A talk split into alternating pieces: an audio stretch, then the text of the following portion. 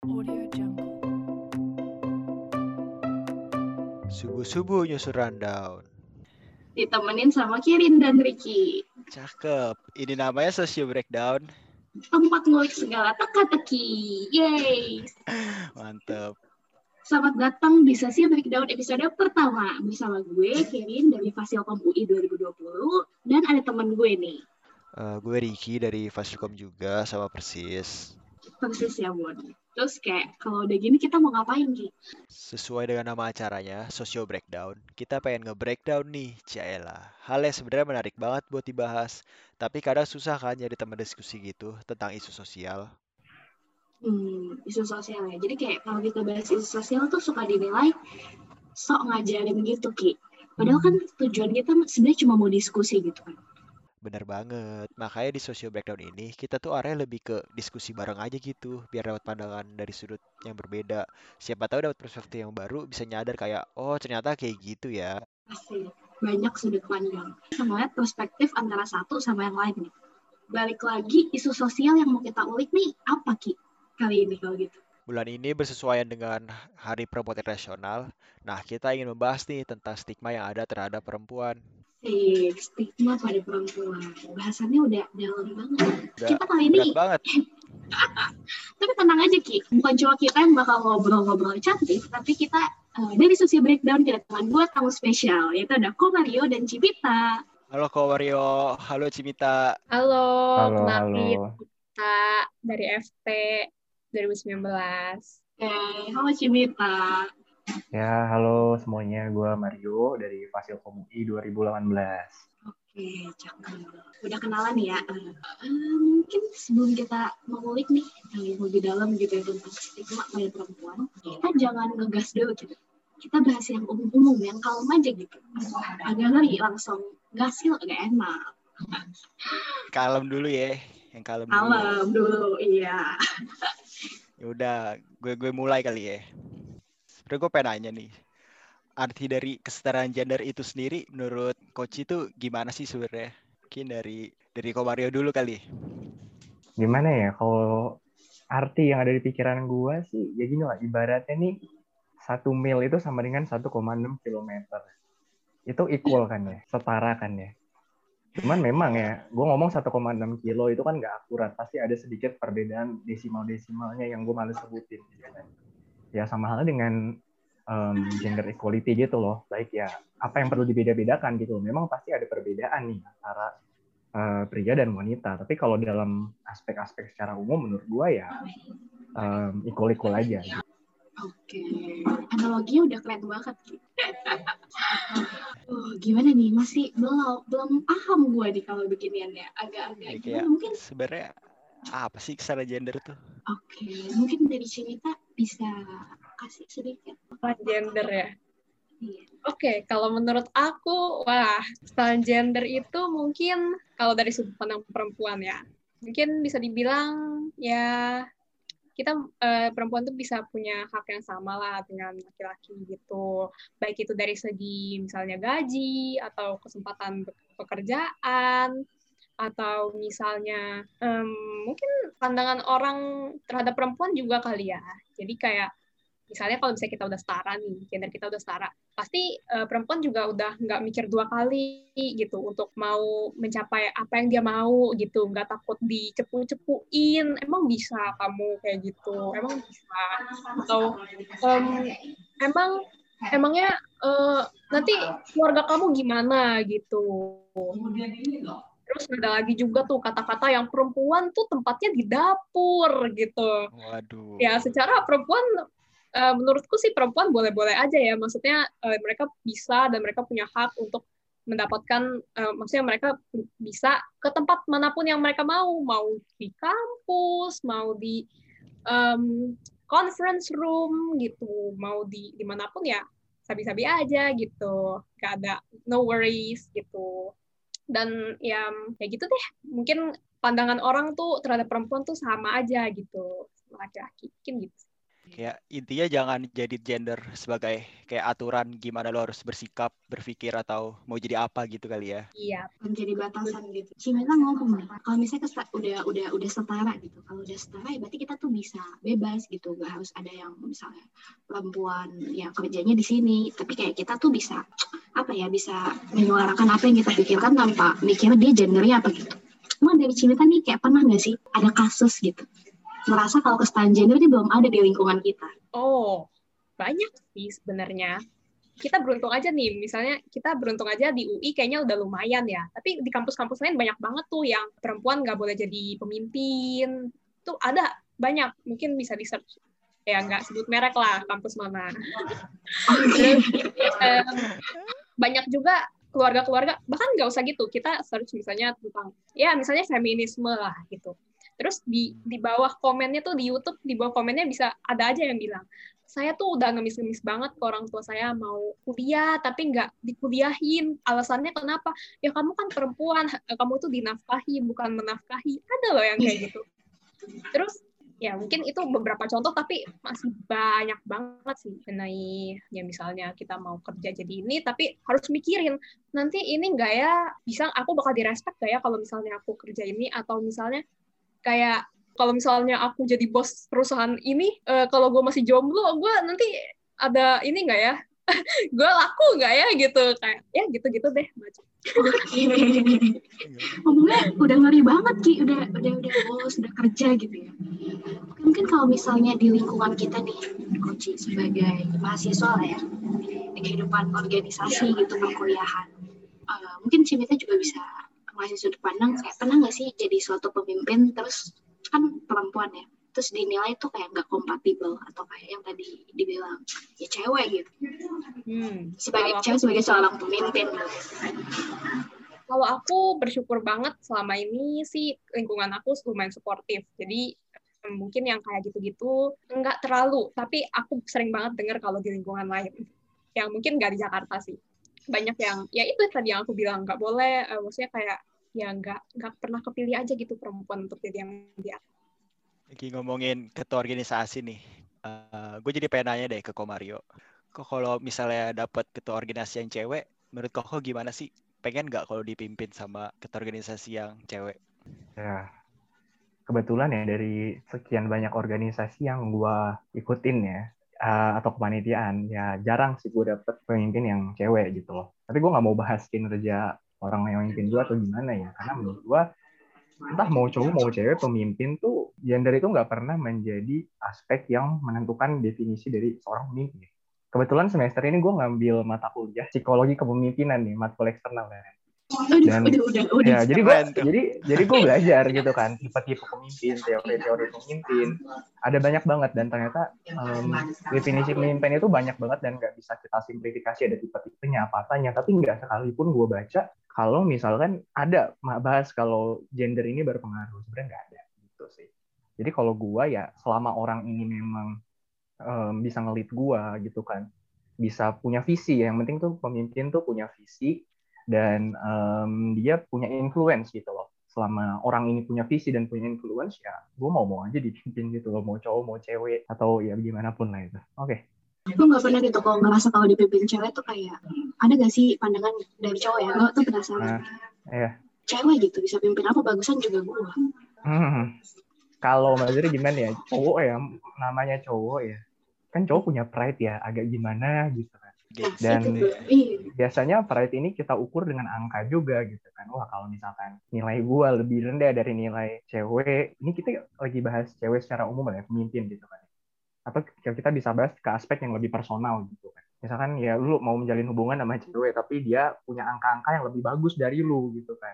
Gajinya lebih tinggi dari lu, dia, terus nilainya apanya semuanya lebih tinggi dari lu, dan pasti kebanyakan cowok tuh akan minder gitu loh karena mereka punya pride dan ego yang tinggi gitu ya kan? Atau contoh simpelnya gini aja deh kalau misalkan gue tanya nih ke kebanyakan cowok kalau ditanya ya lu kalau mau pasangan tuh mau yang lebih tua lebih muda atau sepantaran? Mereka pasti akan bilang sepantaran atau lebih muda sedangkan kalau cewek akan bilang lebih tua atau sepantaran gitu kan. Jarang ada yang kebalikannya jarang.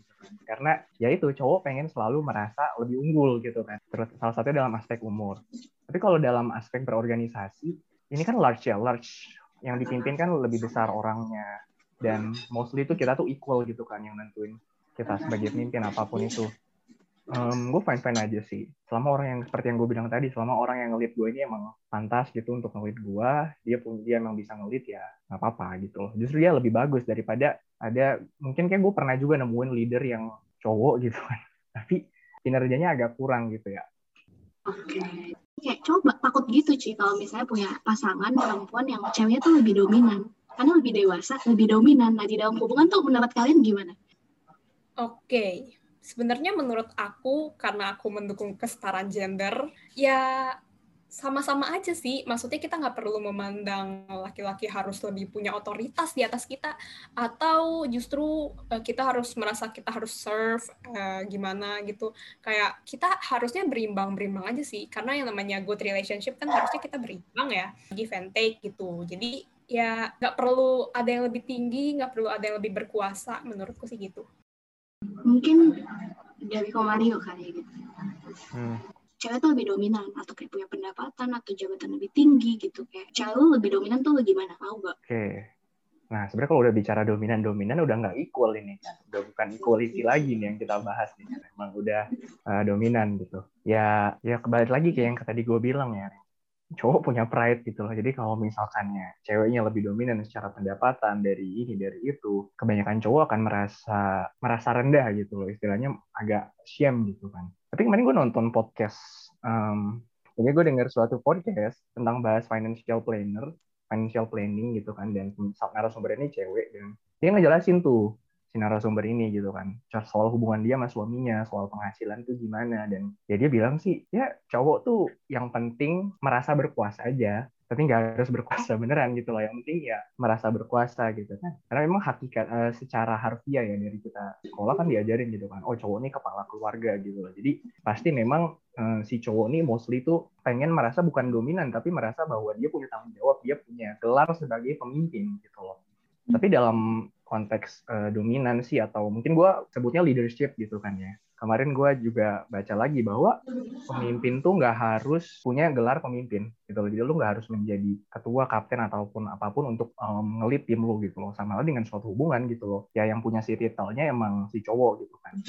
Jadi ya calon kepala keluarga atau udah jadi kepala keluarga gitu. Tapi pada pelaksanaannya ya si ceweknya juga bakalan kalau dia mau lebih ngelit gitu ya, bukan dominan gue gue lebih setuju dengan kosakatanya lebih banyak mimpin gitu kan ya why not gitu loh. Dan mereka juga juga kan pasti punya perannya masing-masing gitu kan bagi tugas dan apa gitu. menurut gue gitu. Oke, okay. kalau lu menurut gue kayak beberapa cowok tuh nggak mau cewek yang mendominasi bukan gara-gara emang dia nggak suka gitu tapi gara-gara dari tekanan sosial juga nggak sih? Misalnya cewek yang bekerja mencari duit itu kan pasti pasti itu tetangga pasti ngomongin semua tuh saudara semua pasti diomongin kan. Oh. jadi bukan gara-gara dari dia sendiri yang nggak terima mungkin juga dari tekanan sosialnya gitu. Mantap mantap mantap. Kita lanjut mungkin kita sering dengar ya kalau di masyarakat tuh yang tadi Cimatas udah singgung. Pendapat kalian tuh orang-orang yang ngomong kayak cewek tuh lemah gimana gitu cewek tuh lemah gitu ya. Itu stigma masyarakat yang masih berjalan. Ya, iya. Gimana nggak dikatain lemah gitu ketika seorang cewek selalu dibilang lemah, lembut gitu. Seolah-olah kelembutan adalah sebuah kelemahan. Padahal apakah kelembutan adalah sebuah kelemahan? Kelembutan itu menurutku adalah sebuah kekuatan. Kenapa? Karena di dunia yang serba menyerang, yang serba standar sosialnya tinggi, judgement di mana-mana, dan kita dihakimi terus-menerus, serba tidak adil gitu. Ketika kita bisa memilih untuk tetap menjadi lembut, itu adalah sebuah kekuatan ya mungkin kadang dikatain lemah kita sering juga dengar ini ya ini aku paling sebel nih kalau misalnya ada cowok sama teman cowoknya lain terus teman cowoknya kayak tersinggung atau gimana terus ini si teman cowoknya bilang apa cemen banget lu kayak cewek gitu. Terus aku tuh kayak pengen teriakin gitu kayak emang emang kenapa? Apa apa masalahnya dengan cewek gitu? Kenapa? Kenapa? Maksudnya apakah dengan berperasaan kita menjadi lemah gitu? Dikatain uh, kadang orang bilang kalau orang berperasaan baper gitu baper. Dianggapnya um, ya itu adalah sebuah kelemahan. Padahal justru mengekspresikan perasaan kita itu adalah sesuatu yang sehat dan itu adalah sesuatu yang menurut aku kekuatan juga. Karena nggak banyak loh orang yang berani being vulnerable ke orang-orang lain gitu. Dan being vulnerable juga ada ada resikonya. Dan resikonya itu ya dikatain baper dikatain lemah atau bahkan um, di brush off gitu isunya. Jadi ya menurutku yang namanya lembut kelembutan atau perasaan yang biasanya diasosiasikan dengan perempuan itu itu adalah sebuah kekuatan sih. Dan sebenarnya perempuan tuh kuat banget sih dari segala stigma yang ada, dari segala ancaman-ancaman yang ada di ruang publik, pelecehan seksual, pemerkosaan dan lain-lain. Mereka semuanya masih mereka striving gitu untuk mendapatkan yang mereka mau. Gitu sih kalau menurut gue ya ya gue cewek ya guys. Jadi ya menurut gue gak harus gitu ngomong. Misalnya tadi baper gitu. Yang dikaitan dengan lemah tuh malah bau-bau cewek gitu. Baper tuh kayak cewek kok gitu kayak cewek. Kayak kenapa harus cewek? Kayak itu ya udah itu masalah personal gitu bawa perasaan. Dan tadi Cinta bilang kita justru ekspres perasaan apa salahnya gitu. Kenapa dianggap itu lemah? Dari kemarin gimana nih? Ya Nita kan bahas secara mungkin lebih ke secara emosi gitu ya. Mungkin gue bahas lebih ke, ke lebih ke psikol gitu. Ini jadi ada ada cerita nih dari dunia sepak bola ya, nggak apa-apa lah ya gue bahas dari dunia sepak bola ya. Jadi lagi tuh pernah tuh para pemain bola cewek tuh pada kayak semacam demonstrasi gitu gitu loh. Mereka minta equal pay sama pemain sepak bola pria karena kalau sepak bola cowok tuh gajinya tuh bener-bener ya luar biasa lah kayak kalau mereka mewakili negara tuh penghasilan mereka bisa berkali-kali lipat dari um, sepak bola wanita gitu kan. Nah, tapi equal pay-nya itu nggak pernah terrealisasi sampai sekarang gitu. Terus pernah ada berita bahwa uh, ini tim sepak bola wanita ini tim nasional Amerika ya, itu tim sepak bola wanita terbaik di dunia. Mereka tanding nih lawan tim amatur amatir gitu, tim amatir uh, sepak bola pria gitu kan. Yang usianya bahkan usia 15 tahun dan mereka kalah. Jadi di situ ketika pertandingan ini selesai itu kayak dunia menyaksikan oh jadi ini loh antara sepak bola uh, pria sama sepak bola wanita. Tapi sebenarnya ya kalau kita itu mungkin banyak stigma yang bilang oh wanita tuh lemah gitu kan. Bahkan tim sepak bola terbaik di dunia aja ya kalah gitu sama tim amatiran gitu kan. Tapi ya that's not how it works gitu. Ya namanya olahraga kalau dalam olahraga kan emang ya ya pria sama pria wanita mau sama wanita gitu kan. Kecuali bulu tangkis mau yang ada ganda campurannya. Equal pay-nya itu kenapa para uh, pemain sepak bola cewek tuh dapat gaji nggak setara sama pemain sepak bola cowok? Itu karena dari bisnis aspek bisnisnya gitu penonton sepak bola itu lebih lebih banyak prefer nonton yang cowok ketimbang yang cewek. Ketika Piala Dunia cowok dibikin tuh um, jumlah penonton mereka itu 10 kali lipat dari jumlah penonton uh, wanita gitu loh. Jadi masalah equal pay-nya ini bukan karena siapa yang kuat siapa yang lemah, tapi duitnya datang dari mana gitu kan. Entertainment, bisnis dan lain-lain. Itu salah satu contohnya gitu loh. Kalau dibilang cewek lemah sih nggak, gue nggak gue nggak setuju, sangat tidak setuju. Justru menurut gue cewek tuh kuat ada hal ada satu hal yang nggak bisa dilakuin cowok gitu yaitu adalah mengandung dan melahirkan Iya kan, mengandung dan melahirkan itu cuma cewek yang bisa dan itu tuh taruhannya nyawa gitu loh ya kan. Gue ngelihat nenek gue bisa ngelahirin sembilan anak itu gila keren banget gitu kan. Padahal ya ngelahirin satu anak aja gue denger tuh katanya kan capek gitu kan. So secara fisikal ya pasti ada bagian di mana cewek lebih kuat juga, ada bagian di mana cowok lebih kuat juga. Jadi semuanya ada play partnya masing-masing lah gitu. Kita nggak bisa ngejudge seorang individu, seorang cewek ini dari satu aspek aja.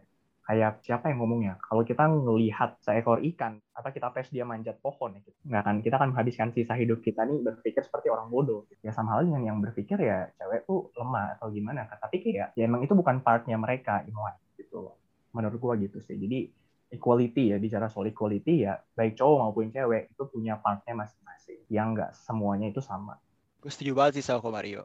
Uh, Sebenarnya secara biologis cowok tuh lebih kuat kan, lebih bisa mengembangkan otot, tubuhnya juga lebih besar. Makanya dari itu banyak cowok yang suka bilang cewek itu lemah. Padahal cowok tuh gak lihat seperti yang kata Mario tadi, cewek tuh udah mengandung selama 9 bulan, melahirkan, terus dalam sebagian hidupnya harus menahan sakit menstruasi. Itu kan pas itu kan kuat banget gitu. Cowok tuh nggak nggak nyadar tentang itu. Terus menurut gue pribadi, laki-laki sama perempuan tuh kayak sendok dan garpu, sejajar, saling melengkapi, tapi punya tugas dan kehebatannya masing-masing. Yo, iya, mantapnya. Jawab dari mana Ki? Ini udah bijak banget. Bijak lah. Oke, tadi kemarin juga ngomong kan masalah masing-masing itu punya bagian masing-masing punya part. Nah, ada beberapa kondisi, beberapa kondisi ya yang dialami perempuan tapi nggak dialami laki gitu. Begitu pun sebaliknya.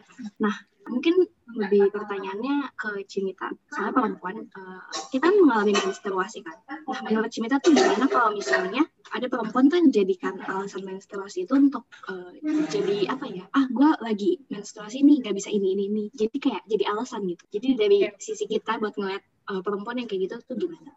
Oke, okay. sebenarnya sih menstruasi tuh buat uh, setiap perempuan tuh beda-beda ya. Ada yang menstruasinya nggak sakit sama sekali, ada yang uh, perempuan yang sakit moderate, oke, okay, tapi masih bisa beraktivitas. Ada yang benar-benar nggak bisa.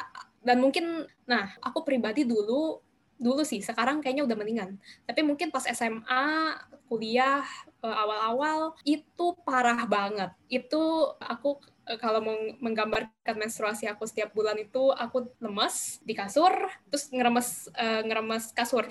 Karena saking sakitnya kayak hmm, gitu. Sakit banget. Dan kaki tuh lemes banget gitu. Dan uh, sayangnya uh, dulu pas kuliah nggak boleh skip kelas kan? Ya jadi kadang bener-bener dipaksain terus tuh. Dan bahkan pernah waktu itu lagi untung ini nggak lagi kuliah lagi di mall. Tiba-tiba sakit banget terus hampir banget pingsan. Untungnya sebelum pingsan udah duduk gitu. Jadi menurutku um, apakah haid itu bisa dijadiin alasan untuk nggak bisa? Tergantung situasinya gitu. Kalau misalnya seharusnya sih biasanya ya rata-rata sih sebenarnya bisa gitu. Tapi untuk occasion tertentu misalnya yang sak lagi sakit banget, menurutku um, tetap sih perlu pemakluman untuk itu dan uh, ini juga yang membuat aku concern sih karena aku masih mendengar ada perusahaan yang nggak kasih cuti haid dan lain-lain gitu. Menurut aku itu jadi kurang gimana ya? Kurang equal gitu. Menurut kemarin ini gimana? Soal pandangan ini atau kemarin tuh pernah nggak sih kayak ya dengar cewek ngomong kayak gitu dan jadiin alasan tuh selalu sempat kebersit kayak hal-hal semacam kayak ya elah dapet gitu kayak kenapa nggak bisa gitu? Emang dapet kenapa? gitu. Lo pernah nggak sih gitu? Oh pertama-tama kan gue nggak tahu ya dapet tuh rasanya gimana. Jadi gue nggak berani berspekulasi yang kayak ah masa nggak bisa gitu kan. Karena gue nggak tahu gitu loh yang di um, alamin tuh gimana. Tahu gue kan pokoknya karena sakit-sakit banget lah. Tadi Mita udah sampai ngejelasin mau hampir pingsan lah apalah jadi ya gue biasanya kalau misalnya ada dan biasa cewek nggak open nggak selalu open loh kalau misalkan dia lagi ngalamin fase itu loh. Tiba-tiba ya ada yang lagi bad mood aja gitu. Tapi kayak dia nggak pernah bener-bener Emar gue lagi nggak bisa nih karena ini. Biasa kan dia juga nggak selalu uh, ya pokoknya tertutup lah gitu. Tapi kalau gue tahu misalnya dikasih tahu gue lagi uh, ngalamin ini gitu kan ya gue sih biasanya cuman kayak gue berusaha untuk memaklumi aja gitu loh. Udah sih gitu aja sih ya. Gue nggak berani bicara lebih jauh karena gue nggak tahu juga itu rasanya gimana. Tapi ya itu tadi. Oke tapi gue tuh sering banget nemuin kasus sebenarnya uh, eh, gue nih tipe juga kayak Cinita yang kalau misalnya dapet tuh emang sakit banget. Tapi tuh sebenarnya ya asal lo tahu kayak pada cowok deh. Kayak gak semua cewek tuh sakitnya sesakit itu gitu. Itu tuh masing-masing kayak kebetulan aja gitu. Jadi bawaan kayak gue sakit banget atau enggak. Tapi tuh karena ya itu stigma ya udah dapat gitu. Jadi kayak banyak banget justru gue ngeliat temen gue tuh sebenarnya nggak sakit-sakit banget tapi kayak dia jadiin itu alasan gitu gue lagi dapet hmm. dia bisa ini gue lagi dapet dia nggak bisa ini. Dan gue pribadi tuh kesal gitu. Kalau gitu ya berarti itu orangnya aja nggak bertanggung jawab gitu loh. Nggak ada masalah gender nggak ada masalah kaitnya lagi itu masalah personality orangnya aja ya. Individunya aja. Hmm, gimana nih kita udah bahas cukup panjang ya. Lumayan lama nih. Hmm, minta sedikit penutup kali ya. Dari Komaria sama Cimita nih kita udah bahas cukup panjang gitu mungkin gue pengen minta-minta tolong dong uh, Komario sahabat Cibita ngasih nih satu kalimat buat uh, perempuan di seluruh dunia ini. Oke. Okay. Satu kalimat buat perempuan nih. Nyusun kalimat ke satu perempuan aja susah loh. ini buat semua ya. Itu dia. Gimana Komario, Cimita? Apakah sudah merangkai kalimat dengan cantik? Asik. siapa dulu nih? Siapa dulu? Ya. Cimita boleh. Lu kalau siap dulu aja Mir, gue masih. Sebenarnya nggak nggak kerangkai banget sih, cuma mungkin ya udah gue emang biasanya absurd banget sih kalau ngomong.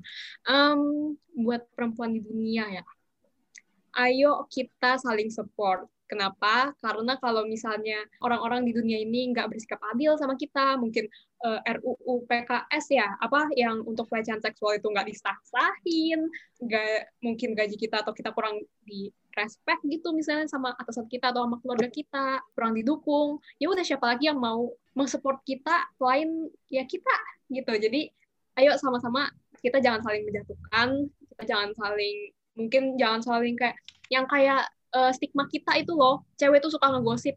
Padahal sebenarnya kan ya aku ngerti gitu. Kalau misalnya kita kadang dipersempit, jadi kita tuh apa ya opportunity-nya kita sempit lebih sempit dan kita jadi lebih kompetitif. Tapi justru uh, mari kita menghapus stigma itu dan ayo kita saling support gitu. Saling mendukung dan saling melindungi. Nah ini ini penting juga untuk saling melindungi di ruang publik ya.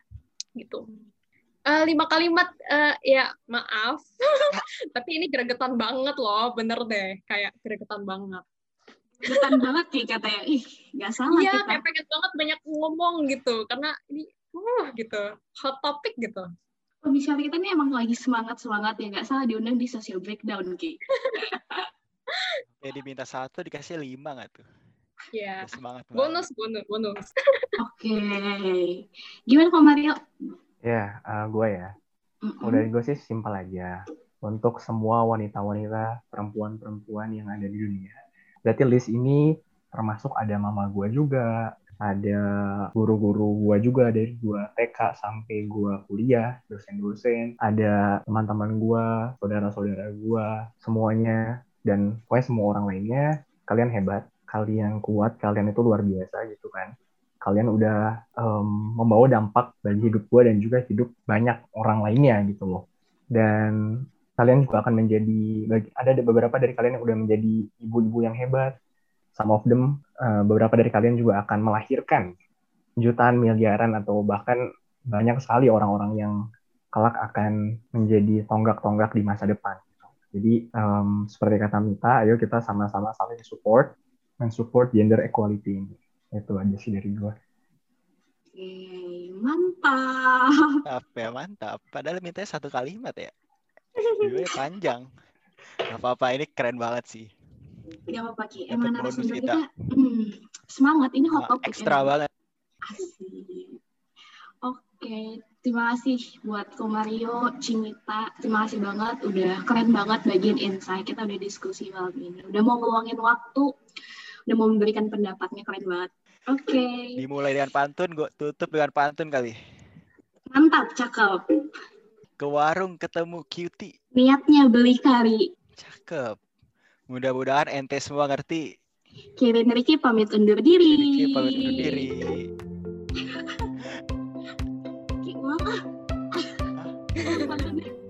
Ulang bantu.